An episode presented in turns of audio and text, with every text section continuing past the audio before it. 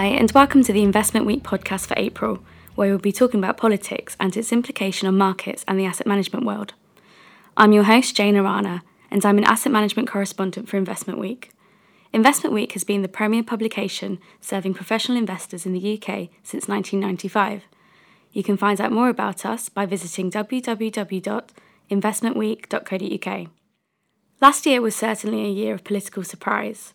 In June, we saw the UK vote to leave the EU, and in November, Donald Trump beat Hillary Clinton to become the 45th President of the United States, both of which had a knock on effect in different areas of domestic and global markets. This year, we've already seen Trump's inauguration, the Dutch elections, and now the triggering of Article 50. But what does all of this mean for the asset management industry? I'll be speaking to Gavin Haynes, Managing Director at Whitechurch Securities, about his outlook for Europe in light of the elections we've already seen and those that are still to come this year. But first, joining me today is Anna Stupnitska, Global Economist at Fidelity, to talk more generally about politics and how it's impacting markets around the world. Thank you for joining me, Anna. So, first of all, as we enter the second quarter of 2017, how concerned should we be about politics affecting markets for the rest of the year? Well, we certainly got a couple of uh, important events uh, out of the way now the Dutch elections and uh, the triggering of uh, Article 50. But the European political calendar is still very heavy as we look over the next few months. Of course, we have the French elections, the German elections, potentially uh, even Greek elections um, at some point this year. And of course, uh, the start of the Brexit negotiations um, and uh, anything on Trump's policies, um, given the lack of clarity right now, will probably also affect the markets. So, a lot to look forward to. Um, but I think the French elections is, of course, probably uh, the biggest event and, and perhaps a uh, relatively binary outcome. Um, uh, so far, we have seen uh, fixed income, uh, in particular, being um, affected by French elections headline. Um, and interestingly, this seems to be much more sensitive than equities.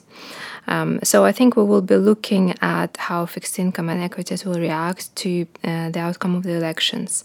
Um, and around Brexit, um, um, I think that we might be entering a period of uh, political lull potentially um, as uh, the focus shifts to technical aspects of negotiations. Uh, but uh, uh, I think at the same time, um, the currency uh, might have some upside risks uh, in, in this scenario if we don't get uh, a big fallout over the next couple of months. Um, but given the data is rolling over in the UK, I don't think the Bank of England will be uh, turning particularly hawkish in the next few months, and that means that the risks to the pound in particular are still skewed to the downside. And following on from that, now that Article 50 has been triggered, what's your view on the UK and, and how much volatility, if any, do you expect? I think the UK economy has certainly been resilient um, uh, after the referendum. Uh, this is partly due to the global upswing. Uh, it's not just the UK economy that has picked up. Uh, globally, many other developed and emerging markets have been doing well. Uh, but of course, we also uh, saw a stabilizing policy response, and that has c- contributed to relatively good data in the UK. But we're already seeing some signs of weakness in the economy, and you cannot deny that. inflation is already eroding eroding purchasing power, and real wages are now actually growing at negative rates. Investment plans are more muted, um, and so this points to a slower economy over the next few months. And I think Brexit is going to be a slow drag on growth as negotiations uh, move on, and as uncertainty about the final uh, trade deal weighs um, on the data. So I do expect slower growth uh, for uh, the UK over the next two or three years, uh, but beyond that, it's very hard hard to say. Um, of course, um, uh, longer term economic growth depends on labor force productivity um, and investment. Um, and it's possible that government policies can change and can affect uh, these components. Uh, uh, for example, if we have lower immigration, it doesn't necessarily mean lower growth trend because if there are policies in place that boost productivity, uh, that, that can offset the loss from immigration. So I would say beyond uh, this time horizon, beyond negotiations, it's very hard to say. Um, and we will have to see what the final deal is. Sure. Um, you mentioned the French elections earlier. I think it's safe to say there has been this rise of populism um, lately on, on both a domestic and global scale. How high do you think the possibility of Marine Le Pen winning the French election is, and what, what might the impact be either way? I think the polls, the recent polls, show that. Um, um, she is unlikely to win in the second round, um, and certainly Emmanuel Macron's um, voter base is becoming more stable and he's gaining more support from a number of age groups. Um, that's encouraging. However, um, I think uh, we shouldn't be complacent um, as um, uh, a low turnout uh, can potentially change the outcome. And certainly the markets continue worrying about that. I think if Le Pen does win, of course, the biggest worry there is uh, Frexit. Um, she made it an important part of her manifesto. This is a part of her campaign. Uh, and of course, um, uh, markets will trade around that. Now, um, Frexit is not inevitable by any means. If she does win, uh, there are serious institutional obstacles to this, um, and potentially, even if we do get a referendum, it might be deemed unconstitutional. But I think a more encouraging um, point is that actually the support in France for the euro is very high. It's above 70% on a number of different um, uh, polls and surveys, and it means that even if a referendum, a referendum is called, uh, it's unlikely that a Frexit vote will win, at least at this point in time. But what's encouraging as well is that uh, given the Dutch elections outcome, it's clear that this surge of populism that we have seen globally over the past few months seems to be not spreading across Europe. Um, and that's the hope for France. And that's the hope for Europe, actually. I think it's a good thing. I think it will make Europe as a project stronger. So, on that note, do you think there's a chance the Eurozone might break up, or is it looking very resilient, as you say? I think in the near term, uh, the chance is uh, relatively low. There is a lot of political will to keep the euro area project in place. Um, and in fact, uh, after the French elections, if Macron wins, uh, he is very pro European. And, uh, and actually, this effort towards further integration uh, and perhaps towards further reform within the EU um, will accelerate. So I think um, in the near term, it's unlikely. And in fact, fact, Brexit and Brexit negotiations will probably uh, make Europe stronger as well. Uh, obviously, uh, the whole negotiation process from the European side is not about uh, economic losses or gains, it's not about uh, German trade surplus at all. Uh, it is about the political angle and it, it is about not creating an incentive structure for other members to also want to, to exit or renegotiate negotiate uh, membership, etc. So uh, it's going to be painful. I think the negotiations are going to be um, uh, potentially protracted, uh, but uh, it is the EU who will come out stronger at the end of this process. Um, and of course, looking ahead uh, beyond Brexit and beyond these elections, a few years down the line, the threat of populism will probably come back. And so um, the EU members will have to work very, very hard uh, to reform, uh, as I said, to, to prevent that going forward. Some very interesting insights there. Thank you for joining us today, Anna. Thank you, my pleasure.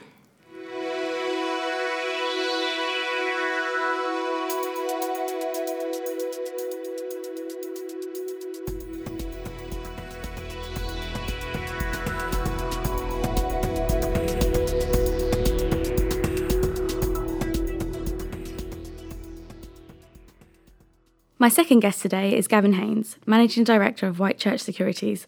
Hi, Gavin. Hi, Jana.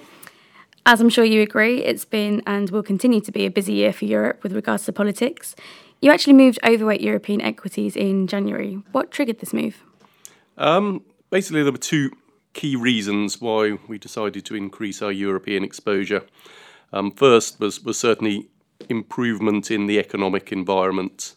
Um, were definite signs that deflationary concerns were reducing. Um, and certain, certainly there was some signs that the, the economic environment, uh, key indicators, be it economic growth, be it confidence surveys were, were starting to improve. Um, so, and that's continued recently. We've seen unemployment figures fall to the lowest since 2009. Um, as I said, improving business confidence. Um, so, so we certainly thought that the economic backdrop was looking more promising. Um, but I would say that we probably don't position our portfolios primarily based on trying to second guess the top down environment, and it was more a case that we see and saw valuation opportunities within European stock markets that were beginning to look more attractive. In particular, versus the US, we think that European stock markets are more reasonably valued. And also, where we are in the profit cycle, we think there's more scope for earnings growth amongst European stocks. Um, I think particularly we saw value opportunities in in, in certain areas of the market um, and trying to capture the historic value valuation opportunity that exists due to excessive pessimism surrounding some of the value sectors. Um, so we, we certainly saw opportunities in, in value focused funds in Europe. So I know you take um, a very bottom up approach, but are you concerned at all about the risks posed by the political situation in Europe? Um, I guess the referendum last year certainly proved that you shouldn't let political uncertainty dictate your investment strategy. Um, and certainly, if Europe, if you look at Europe over the past five, past ten years, there has been ongoing political uncertainty with the, the euro crisis and areas such as Greece, Italy, Spain in particular, looking very, vulnerable. But even over the last five years, if you'd let that put you off, you'd have missed out on an 80% rise in stock markets. So, so you can't ignore the political uncertainty, but we do think the nervousness over the political situation is now pricing a healthy level of pessimism into stock markets. And so, so on that basis, we certainly know we have to be aware of the risks, and if the facts change, we'll change our strategy. But at the moment, we think valuations are attractive enough that we're being compensated for the, the potential political risks out there. And what can investors do to protect themselves against these potential risks? Um, well, I guess one approach is to make a large asset allocation call and ignore all European stocks and all European markets but that's based on unknown factors which may or may not happen, and that's that's certainly not our approach. Um, but I do think if you do want exposure, there are funds that you can gain exposure to European stock markets. And the way we invest is we take a core and we take a satellite approach. Um, and throughout, we have been holding core European exposure throughout the last 10 years, throughout the last 20 years, um, irrespective of the top down backdrop. Um, and funds we've used, certainly Richard Pease, who now manages Crux European Special Situations, fund manager we've invested for close on 20 years. Um, and I think that's that's a very good good example of a fund that is very much focused on companies, on investing in good quality, niche, long-term growth businesses. Um, I've heard him explain his portfolio as investing in grown-up companies that can handle adversity. And if you look at the portfolio, it's very much invested in the Northern Europe um, rather than peripheral Europe and in sectors that tend to be less cyclical. So I think that's that's that's a good approach. Um, I guess another example of a fund we've invested in as a long-term core holding is the Liontrust European Enhanced Income. Used to be the Argonauts Fund. Um, equity income is very much at the core of our investment process, and we do believe having a solid dividend stream provides a good defensive approach to investing. And also with the Liontrust Fund, if you're particularly concerned about the backdrop in the Eurozone, you can buy a hedge share class, which we have done in the past, and that can reduce the the currency risk exposed to the euro. So, so there's certainly a couple of examples that we, we hold as core long term holdings that even if you're concerned about the short term political and economic backdrop, we think they, they merit a place within a, well diversified portfolio. Sure. And uh, last and very quick one prediction for the French election outcome? Um, I think last year has definitely taught me not to make political predictions. So um, um, we will hope that uh, that uh, Le Pen does not get in, and um, And certainly on that basis, we think that that'll be a big step to reducing political uncertainty. Um, and one thing, mm, sort of leading on from that, is obviously a, a lot of people were very concerned that that Brexit, the vote for Brexit, might cause contagion in across Europe. But actually, one outcome that some people are beginning to talk about now is that the uh, UK leaving the EU might lead to greater political unity amongst the member states, and you could actually see more political stability. So, so maybe there's some positive political news that um, could also come out in the next few months. Yeah. I guess we'll all be keeping a close eye on the political scene in France then over the next couple of months. Thanks for coming in today, Gavin. Thanks, Jana. That's all we have time for today. We would love to hear your comments as well as ideas for future podcasts, or if there are any particular topics you'd like us to cover.